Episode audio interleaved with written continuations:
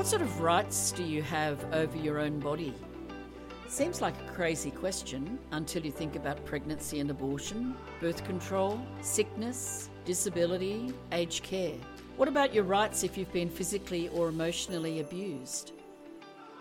When it comes to your body and the law, sometimes you have less control than you might think, especially if you're a woman. My name's Catherine Henry, and I'm from Catherine Henry Lawyers in New South Wales. Join me while we look at the laws around women's health what they are and why we need them in this episode of Law Matters with Catherine Henry Lawyers.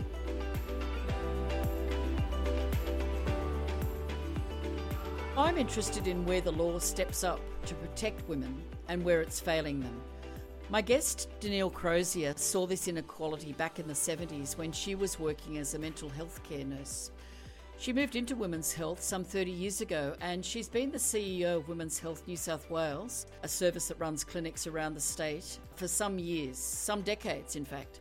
She strives to ensure that all women have access to gender appropriate and affordable healthcare. In her role as CEO of Women's Health New South Wales, Denele is someone that I've known and worked with on campaigns for many years, particularly regarding abortion issues, and I've been really honoured to make a stand for women's rights alongside her. So, Denele, welcome to the podcast. A pleasure to be here, Catherine. Denele, can you explain how things work at the women's health centres? As I understand it, you don't just offer GP services, you also have a court advocacy service. How does that work in with the more traditional health services? It was originally called the Court Assistance Programs. Uh, and was started, I think, at Redfern Legal Centre when they introduced the AVOs for domestic violence, women were going to court on their own and sitting in the same corridors as the perpetrators of violence, which was pretty scary to do. So there was less and less women showing up to court. And of course, there were some deaths that occurred because the bathrooms for the court used to be round the back. We've now got in each court there are safe rooms, the bathrooms are inside, there's legal representations, there's support representation. So it's about keeping women alive long enough to uh, actually put in the legal procedures they need to keep them safe. I know that courts assistance scheme, and uh, in my days working as a lawyer in Sydney, I worked at uh, at that Redfern yeah. um, court assistance scheme at the firm that I was with at the time. So, um, sexual violence, sexual assault, all forms of domestic violence uh, we've been hearing a lot about this topic. Grace Tame released her book. Obviously, she's got a terrible story to tell. I heard her say that she is wanting the debate to move away from the behaviour of the person who's been assaulted or abused and more on the behaviour of the perpetrator. Do you feel that we're making any progress in the direction that Grace Tame wants to take the debate? Look, I think uh, going back to, I mean, Rosie Batty becoming Australian of the Year, and then Grace Tame, and then the work that's happening in New South Wales in the schools. I mean, if you go back five or ten years, the media would not publish many uh, articles about uh, violence unless it was in a more sensational way and was often victim blaming, as we call it. I think we have really changed the debate and the concepts of the debate, but what that has really done is escalated our understanding of the prevalence of gender bias and violence in misogynistic cultures I think we're just taking the head off it now. We've got more and more men coming forward asking for help. The men's uh, programs uh, are full. It's confronting, but I think more and more people are wanting to help and care and change the world. Like when you look at sexual assault and the law, so we thought, what was it, 14 years ago, we changed the definitions of uh, rape to sexual assault, and then we looked at that you were meant to ask the perpetrator what did he do to seek consent.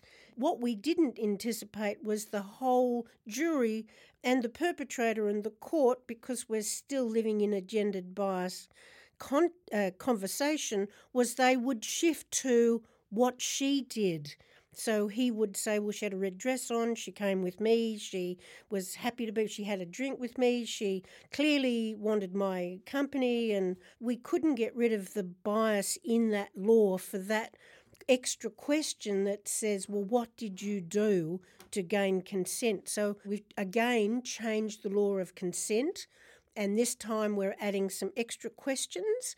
Um, uh, and we have, uh, and so this is another trial to try and shift that emphasis back onto what has the perpetrator done rather than I mean culturally it's appropriate for women to try to look as pretty as they possibly can. So just saying that she, you know, dressed up and looked pretty is hardly an invitation to please rape me, but we don't have enough of those conversations about unpacking that bias.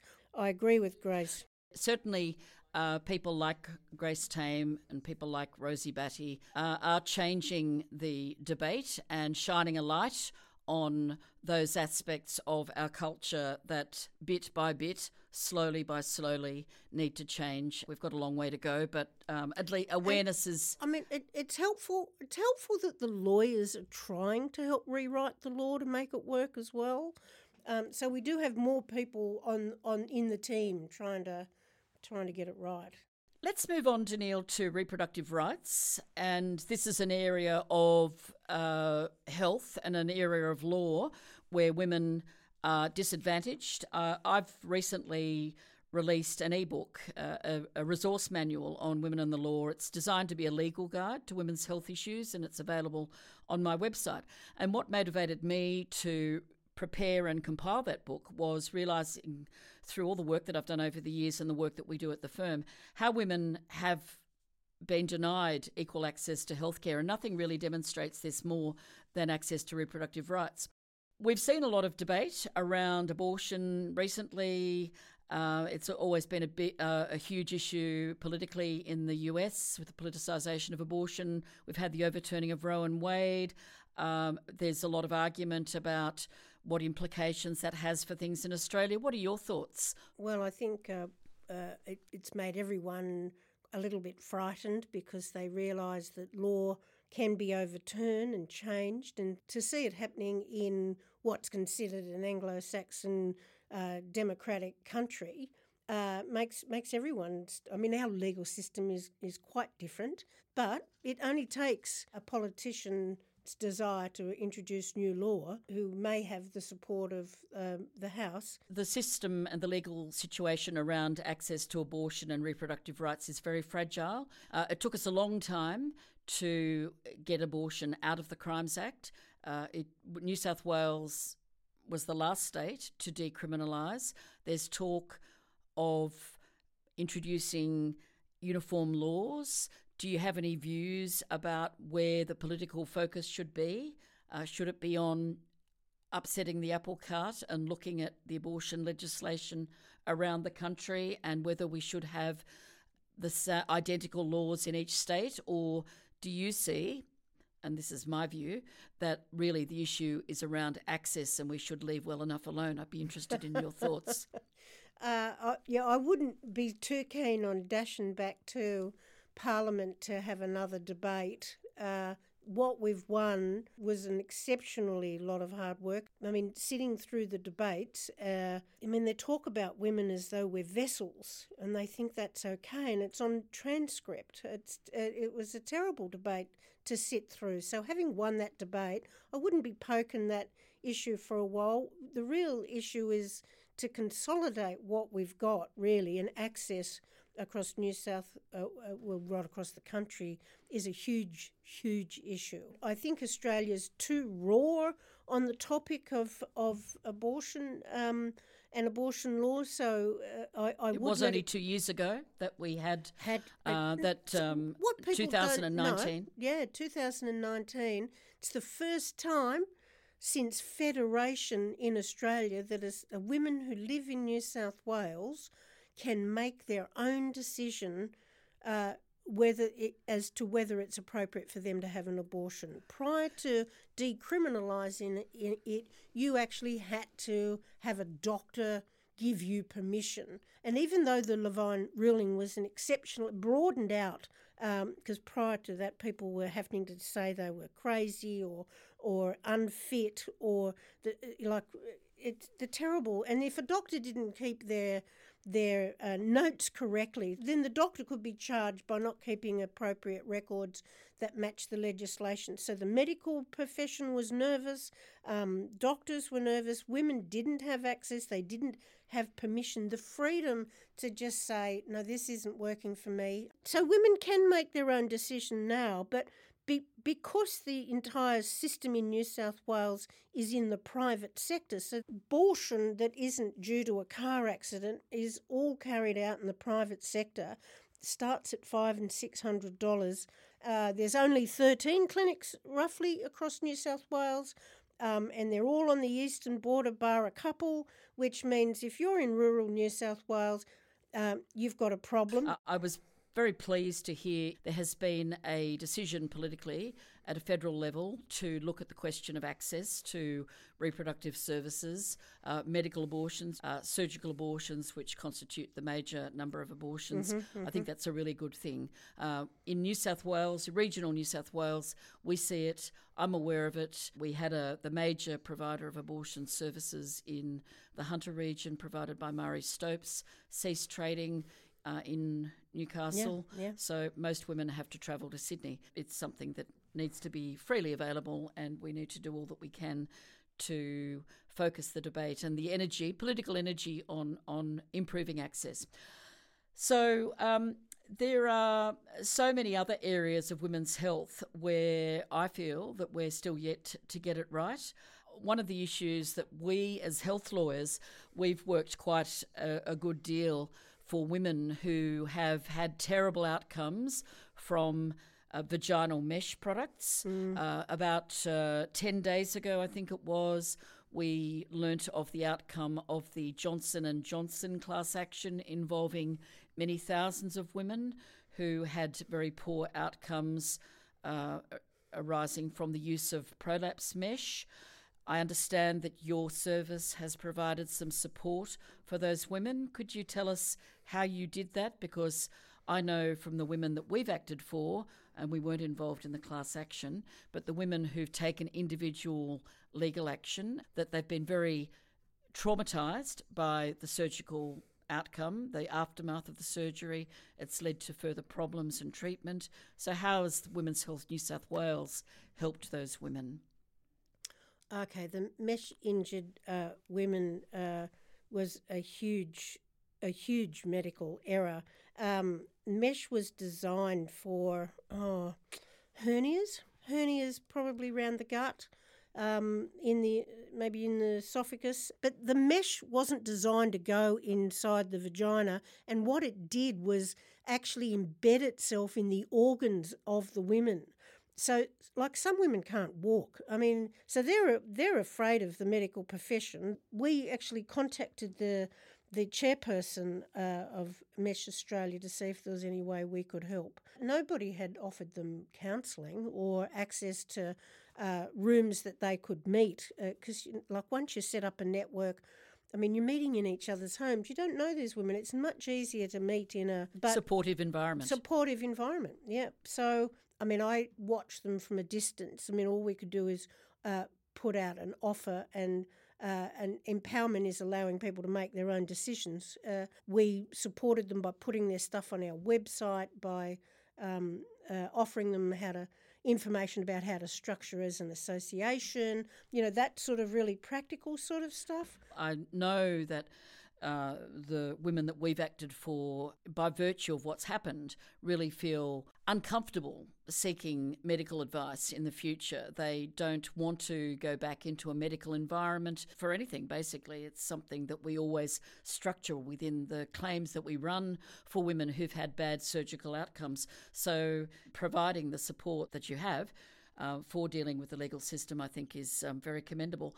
At the end of this litigation, this massive class action, do you have any thoughts around the outcomes for the women? How women who've had an outcome that involves significant personal injury, where they've got to actually pay for the costs of medical treatment and further surgery, um, coming out the other end of a class action where they've had to incur um, the costs of litigation funders, which are peculiar to class actions and, and don't come up if you're just taking on an individual based action. Do you have any thoughts around class action versus non class action?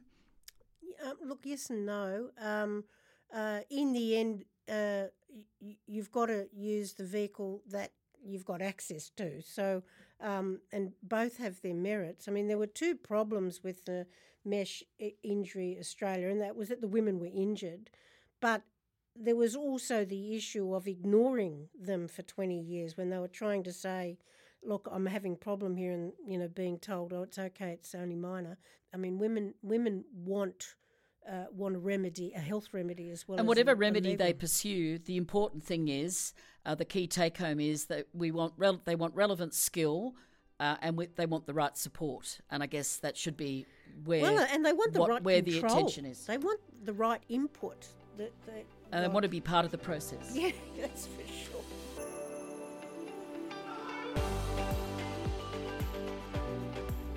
I wonder if uh, we could just turn our focus into the second half of women's lives, and I'd like to hear from you about what some of the most common concerns for women over 50 are uh, women who are looking at menopause, aging, heart health. Um, gynecological issues like hysterectomy. How things changed? Yeah, I think menopause has uh, a lot more training of doctors to understand the whole process of menopause and help women with menopause. That's medically, but surgically. So the women over 80, uh, quite a few of those women had profound prolapses. And that group of women, some of them are just just silently lived with that all their life and got on with it. So um, you also had the whole issue of doing a total hysterectomy which was just removing all the ovaries as well as the um, the uterus, which of course meant women started going into menopause the minute you take the ovaries out. I mean, I still think women are getting higher levels of hysterectomies, but some actually really need it. They've got a major problem, major bleeding, major. Um, and it works for them, but they leave the ovaries in. So that's a change. I still don't think birthing care and uh, reproductive care has enough focus. There's a whole pile of things. Why do we have contraception and reproductive care attached to hospitals rather than um, more? Well, we've got women's health centres in New South Wales, more of those, but you could have a reproductive health care uh, services more available everywhere that because you know if you've got to go to the doctor or the doctors are like full. They are like they're looking after sick people. They don't. Women have to go and sit in waiting rooms with with sick people just because they need a script. They've now uh, shown research that say if a man and a woman showed up to a casualty department, department with exactly the same symptoms, a man would be presumed as having a heart attack and get into that room in the 12 minutes that's required, and the woman would be left sitting in the waiting room for two hours on a tranche three. Uh, so more women die of heart attack after the, the year after they've had a heart attack than men because they're not seen in that 12 minutes so there's damage to the heart. And then they're not getting the, the they're not getting the same medication as men. It is the weirdest bias. Uh, i've only recently become aware of it that uh, how gender based cardiac care is. Yeah. And that another example, I suppose, of the um, you know the the way in which women don't receive the quality of care that they should, and how women are uh, the victims of discrimination in the healthcare setting. So footballers, there's the big issue of brain injury with footballers. Uh, so they're all you know being sent off to get better care uh, we've had with domestic violence women who have ongoing sustained um, injuries, or I would say brutality, uh, uh, consistently beaten. No one was thinking of sending them off to see if they've got any brain injury happening. So again, we're we're withholding information and services mm. that. Uh, yeah, I, I'm I'm very much on a roll in that area about withholding services um, and um, and and how I see that playing out in birth policy, yeah. uh, because we see women who have not had the information that they deserve and that they need. And you know, I'm not advocating for vaginal birth or for you know, cesarean section. What I do think we need to advocate for as women working in this area, whether it's health or law, uh, is that women need to be empowered by having the information about choice. I, I'm I've been quite staggered over the last five years mm. about what I've learnt about uh, birthing practices and what inf- and the information and you know r- drawing on my own experience. I certainly when I was going through this period of my life as a, a, a woman, a pregnant woman, um, a very pla- put under a, a, huge amount of pressure to uh, deliver vaginally. I was an older mother, um, having my first child at almost 40, I might add. But, um, you know, what I didn't know then was how uh, the female body is less likely to be able to deliver babies healthily and um, without trauma and physical damage. Empowering women with the information that they need to make the choices that are going to be the best for them and the healthiest for them is should be the guiding principle of maternal birth policy. The firm does a lot of work uh, for women who who have had traumatic birth. Uh, traumatic birth generally as a result of vaginal birth. So, you know. So we, we as citizens presume that the system is providing the best practice it can.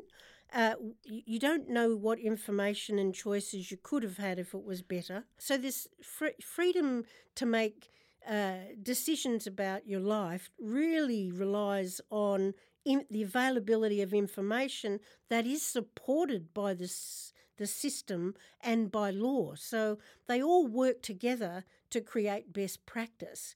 I'd like to just turn to a campaign that we both worked on, Denele, and I just wondered what your uh, recollections were of an of, of the Zoe's Law campaign.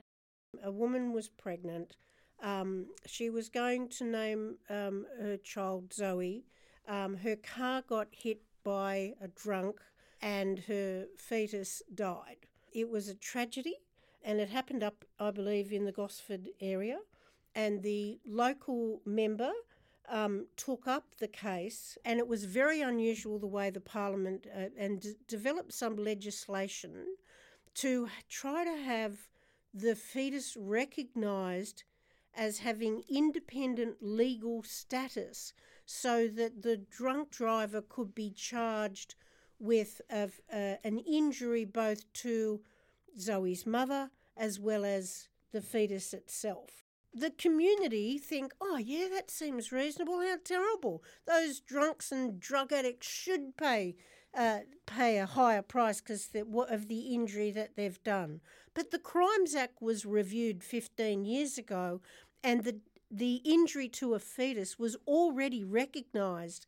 So when a judge charges you with uh, a legal uh, grievous uh, bodily harm. Um, grievous bodily harm. The judge would look at the list of all the things that they can add extra penalties uh, for, and the death or injury to a fetus uh, uh of the woman was already listed there. So all of us uh, could only come to believe that the this was a vehicle that was being used to try and prevent uh, to to gain or prevent abortion or, or the right of women to have control over their bodies because that's how it had been um, interpreted in the states and that's how it had been used in the United States of America. So yes, um, and women and people who have worked hard over the years to restrict access to abortion have followed very carefully what has happened in America, yeah, which is yeah. why what's happening at the moment um, has is, is nerve wracking. Uh, yeah, is nerve wracking and anxiety provoking. In in the end, it was a woman who had had the same experience who stepped up and said, No, this isn't the answer. It won't change my grief and it won't change the injuries. This is being um, a misuse of law and it's a bad law. Um, yes, so uh, that woman, her point was we don't need to have an amendment to the Crimes Act. This will be used by those who argue against uh, liberal access to abortion to get in through the back door. It's the language terrible. that was used was unfortunate because the the model of Zoe's law that was put before Parliament introduced this con- used the, the phrase unborn child. I mean, there are legal terms that define each stage of a growing fetus, and when you first give birth, uh, you know, the first three months of your life, you're a baby. You don't become a child until about 12 weeks. So the, the language in the legislation was even cutting across the current definitions both in medicine so the whole medical profession was going what the you can't change the definition of parts of the body uh, without causing huge consequences um, in all medical practice so it did have the whole medical uh, fraternity up in arms as well. Yeah. Well, it did, and there was a huge coalition of organisations, as you say, yeah. medical groups, legal groups, uh, family planning, Women's mm. Health New South Wales. Uh, you know, it, it, was a great example of uh, collective action, yeah. Uh, working together to to achieve the best possible outcome, uh, and we were successful.